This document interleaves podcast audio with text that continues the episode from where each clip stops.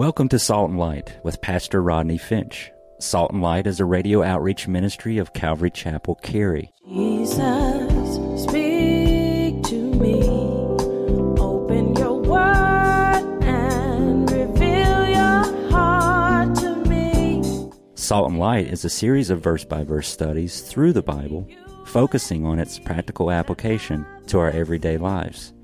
Salt and Light is recorded live at Calvary Chapel, Cary in Apex, North Carolina.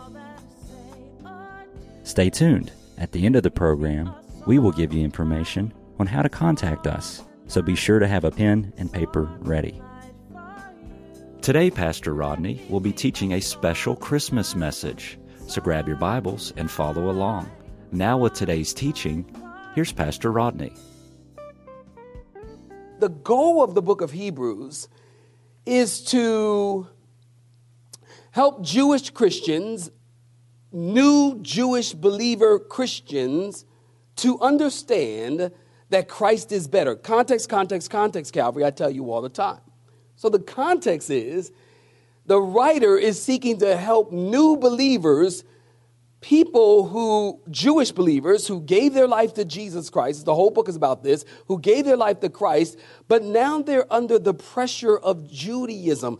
Because there's one thing about when you have grown up in something, or you've grown up with a tradition, or you've grown up with a certain belief, it's really difficult to just shed that belief. So they grew up with the temple, and they grew up with sacrifice. And they grew up with order in the temple and going to the temple and offering the various sacrifices. Well, now the writer is saying to the believers, you don't need to sacrifice anymore, because here's the theme of the book. Christ is better. Better than what? Better than the angels. Read the whole book, you'll see. Better than the angels, better than Aaron, better than Abraham, better than the sacrifices, better than the temple. So when you give your life to Jesus, you've got all these ingrained ideas and thoughts and feelings and way that you make moves and mobile in the world. The writer is helping these Jewish baby Christians to understand that they don't need to be afraid and ashamed of Jesus because of the pressure of Judaism. There was a temptation to be a closet believer or a Secret Service Christian. God doesn't treat us like that family member we don't want to introduce. I wrote that down because I want to be sure you heard that, okay? Because that's important. God doesn't treat us that way. Am I right about it? Jesus, here's what happened. What happened, Pastor? What happened? Jesus puts his arm around you. He puts his arm around me and he says, Rodney, or put your name there. I'm not ashamed to call you my brethren. That is awesome. I'll wait while you clap your hands there. And I'm not sure why people are ashamed of the Lord. I'm not going to ask you to raise your hand. Are you? No. Y'all don't want it with Grandma Betty. I'm just telling you right now, you don't want it. Okay. You definitely don't want it. No, we shouldn't be ashamed of the Lord. He wasn't ashamed of us. Paul, the apostle, Romans chapter 1, verse 16. Look that up for me, honey. Romans chapter 1, verse 16. I won't tell y'all I'm wrong. Romans chapter 1, verse 16. For I am not ashamed of the gospel of Jesus Christ, because it is the... Oh, y'all too sleepy for me. I am not ashamed of the gospel of Jesus Christ, for it is the... unto salvation to everyone who believes.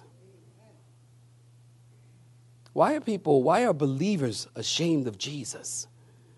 And we live in a culture nowadays where if you are not, God help me, if you are not in sync with the world's view on everything, people seek to cancel you. That boy preaching right now, ain't he? People want to cancel you. They want you to cower in a corner and keep your mouth shut. We don't want to hear it. This is where the world is going right now. And now more than ever, I need the saints to listen up. Now more than ever, we need to be the people of God who are willing to stand for Jesus, who are willing to open our mouths for Jesus, who are willing to not be ashamed of the gospel of Jesus Christ, because it is the power of God. The gospel is the power of God. Not your word, not my words. It's the gospel. And we can't allow the world to squeeze us into its mold. Can't allow that. Can't allow that. And no, we don't need to be Secret Service Christians. Grandma, am I right about it? I know that. Jesus, really interesting. Okay, he's not ashamed to call us brethren. It is interesting because Jesus has every right to be ashamed to call us brethren. And he's not. He's never been ashamed. Am I right about that? Number four, let's move on. Jesus was born. What's number four, y'all? To be our Satan conqueror. Now, I'm going to explain this to you really easy. Verse 14, just look at it. For as much then as the children are partakers of flesh and blood, he himself likewise shared in the same, that through death Jesus might destroy Satan. In other words, saints, believers are human beings and partakers of flesh and blood. Jesus also took on flesh and blood and became what we are. That through death, look at verse 14, he, Jesus, might destroy him, Satan, who had power over death, who had the power of death. So Satan's greatest power, what's Satan's greatest power, Pastor Rodney? His greatest power was death, was death. Satan knows continued sin brings death. So he tries to keep people in sin. So somebody had to destroy that power. Somebody had to shatter death. Jesus destroyed and shattered the power of death. Can you say amen?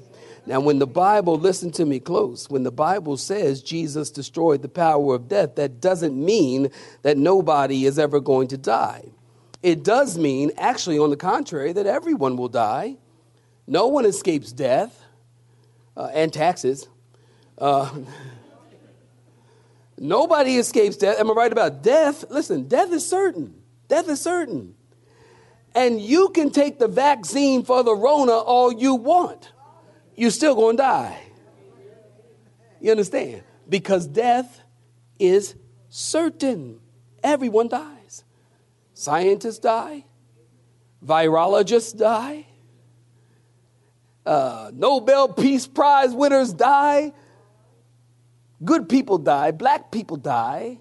Rap artists die. Country singers die. You know the statistic I like to tell you. They say 100 out of every 100 people die.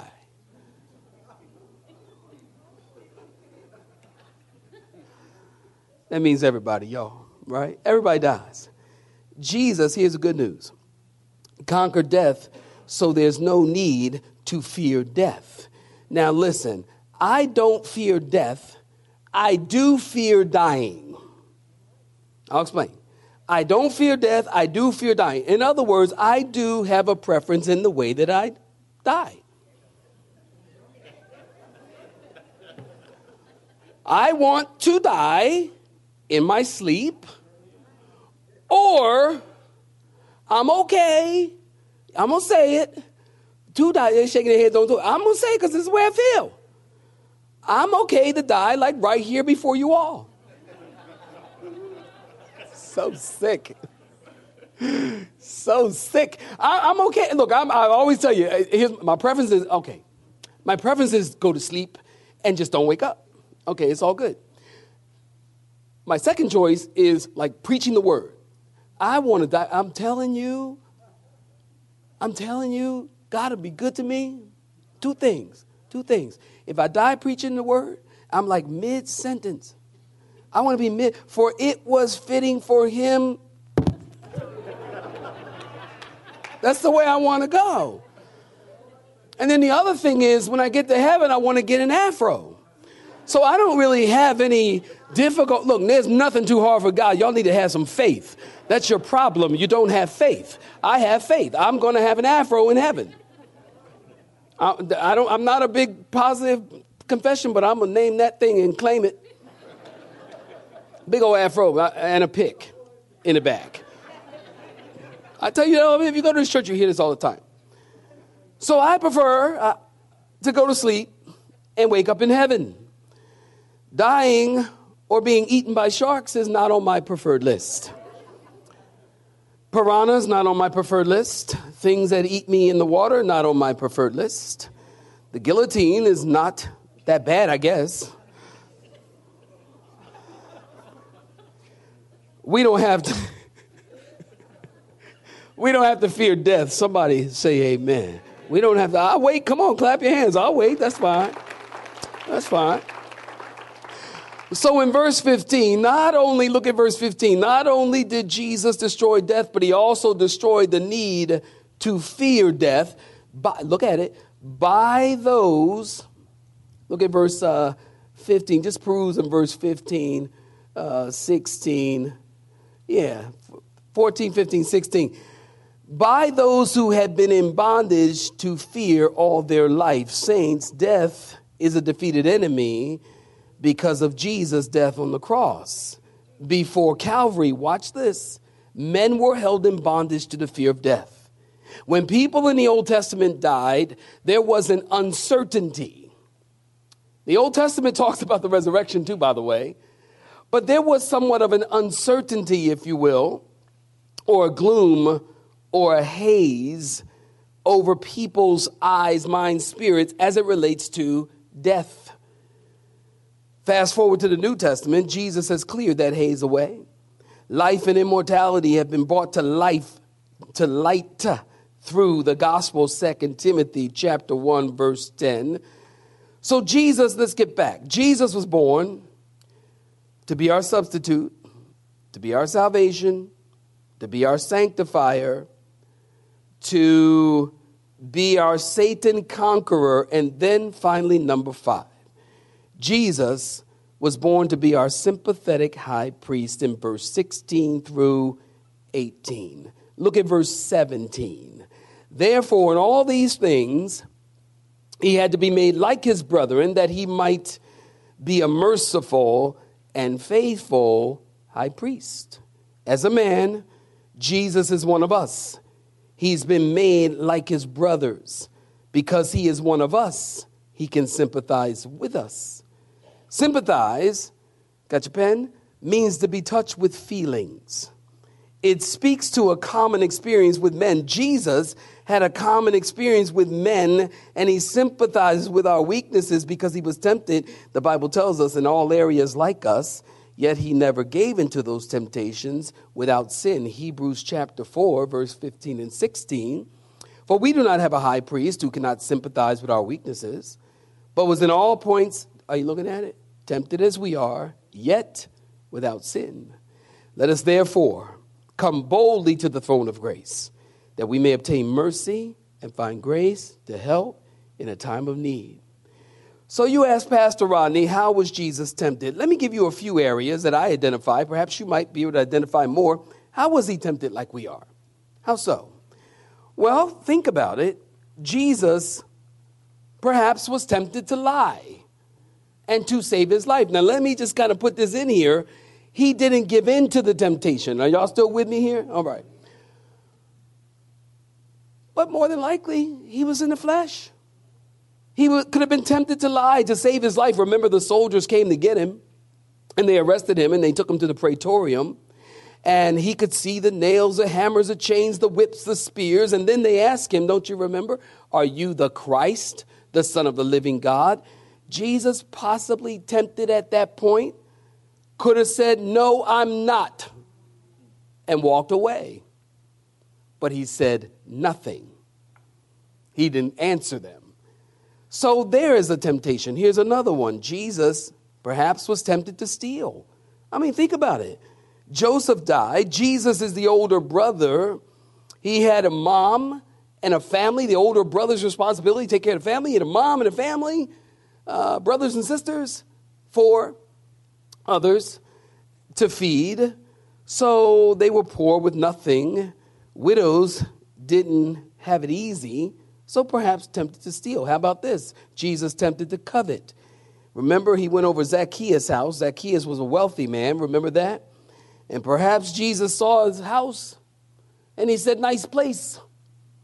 Because the Bible tells us foxes have holes and birds have nests, but the Son of Man has no place to lay his head. Jesus perhaps tempted to covet. Here's another. Jesus perhaps tempted to dishonor his parents.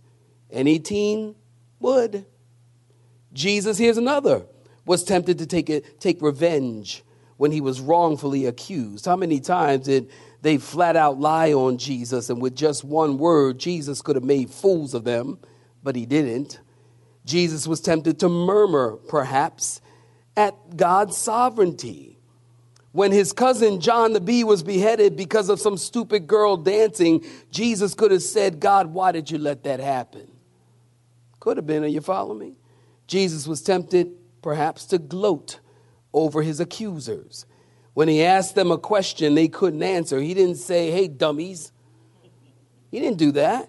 So the Bible is clear that Jesus, according to Hebrews, was tempted as we are, yet without sin. Every single time he triumphed over the temptation and he did not sin. Now, as high priest, Jesus' primary role, take your pen, is to make reconciliation for sins.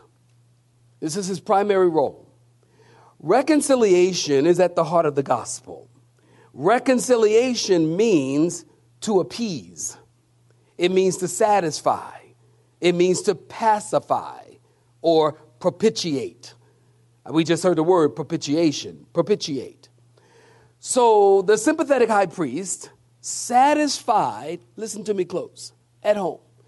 The sympathetic high priest satisfied the wrath of God for sin. Now, I realize that there are a lot of people who have a hard time with the wrath of God. They just do. And the reason they have a hard time with the wrath of God, because they have and confuse the wrath of God with the wrath of man.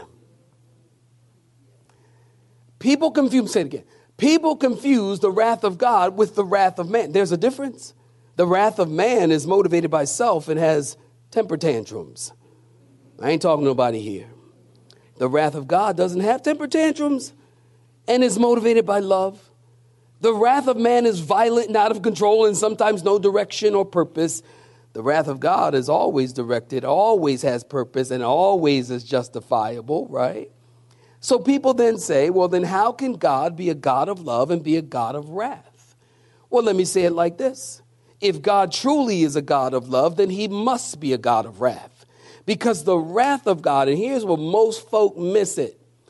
The wrath of God goes hand in hand with the love of God. Almost like, maybe you can relate, like the wrath of a parent goes hand in hand. I know that ain't politically correct now. You ain't supposed to say wrath and parent in the same sentence, but it's going to be okay. The wrath of a parent goes hand in hand with the love of a parent. You love your children, so you chastise your children. I almost said, so you beat your children, but that's another one that's not politically correct. You love your kids, so you beat your kid. No, you love your children, so you chastise. They go hand in hand. Are you following me? Here's the best illustration. I've been using it for years. The best illustration I can come up with. Think about this. A rabid, diseased dog comes in your house, foaming at the mouth, snarling, showing teeth, and tries to bite the kids. Would it be okay for me to take out my 9mm and pour out my wrath on the dog and shoot it? Or, you already answered, or, let me finish, or should I say, I love puppies. That's a nice puppy. Go ahead and pet the puppy to the kids. No, you don't say that. Why? Because the dog is rabid and diseased and doomed to die. Here it is, saints. An expression, my expression of love for my kids is shown as I protect them and judge sin. Are you following me? Same with God. No different. God is a God of love, and because God is a God of love and God knows how destructive sin is, God in his love pours out his wrath on sin. So verse 17 tells us Christ came, died in our place, that he might make propitiation, reconciliation, appease God for the sins of people. Did y'all pick that up? Say amen.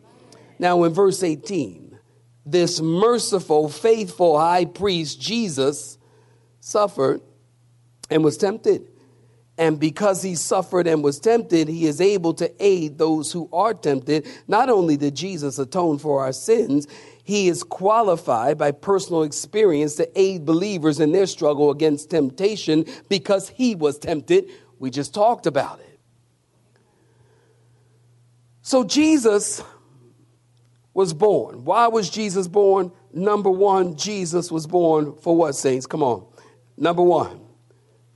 For a substitute. There you go. Number two, Jesus was born for. Number three, Jesus was born for. To be a sanctifier. Number four, Jesus was born to be our Satan conqueror. And then finally, Jesus was born to be our sympathetic high priest. Let me read you something as we come in for a landing. It's entitled, The Amazing Life of Jesus. 2,000 years ago, a babe was born in Bethlehem to a virgin. His entire life on earth was spent helping others.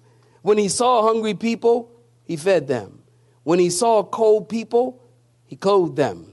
When he saw sad people, he cheered them up. When he saw discouraged people, he encouraged them. When he saw weary people, he strengthened them. When he saw poor children, he blessed them. Bereaved, he comforted them. He blessed them that cursed him. He loved them that hated him. He prayed for them that despitefully used him. He never sought revenge, and he never took vengeance. He never tried to get anybody back. And for 33 years that he lived on this earth, he never hated anybody. Think about that. People have a hard time with Jesus. People got a problem with Jesus. Why do you have a problem with Jesus? He ain't no problem with you. Y'all say amen. Well, you had a problem with Jesus. All he wants to do is bless you. He wants you to have a good life. He wants you to be blessed and have peace.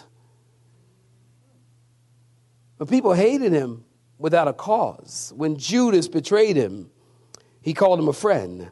When people reviled him, he did not retaliate. When they nailed him to the cross, he prayed for their forgiveness. Saints, this is really what Christmas is all about. Am I right about it? That's what it's about. God sending a great, sympathetic, approachable high priest that through him we can have access to God. God sending a great, sympathetic high priest, approachable high priest, gives us access to God.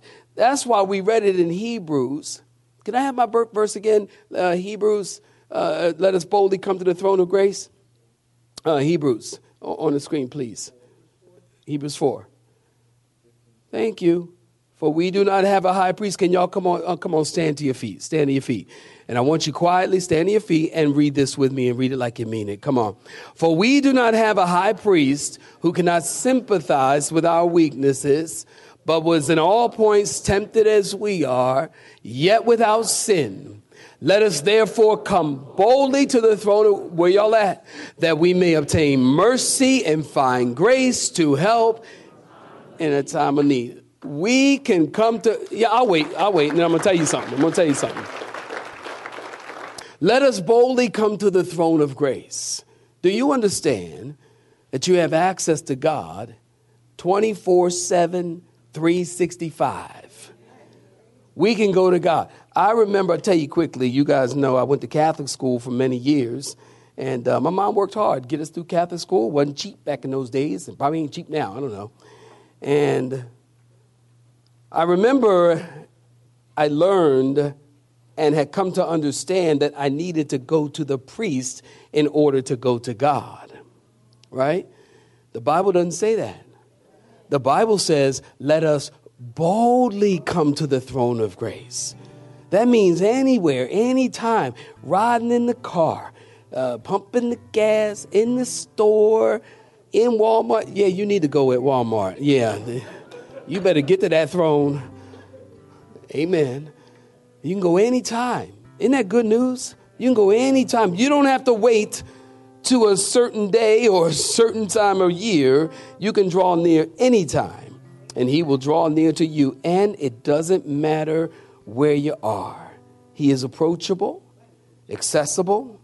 He's sympathetic toward us. He knows what we face. Are you listening to me? He knows what we struggle with. He understands our humanity. He knows what we're going through. He's down to earth. Jesus is down to earth. He's God's own son. Say amen. And our great high priest, say thank you, Jesus. The wall is broken down. The gap is bridged.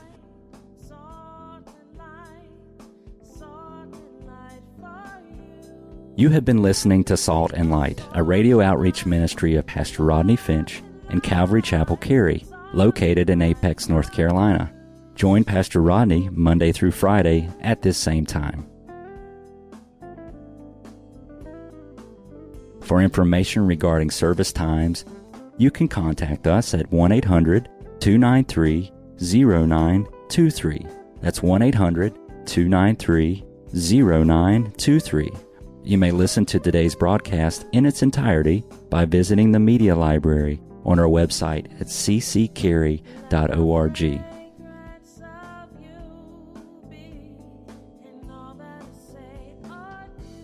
We would like to thank you for tuning in to Salt and Light and pray that you have been blessed. Until next time, may you be salt and light. Let me be a salt.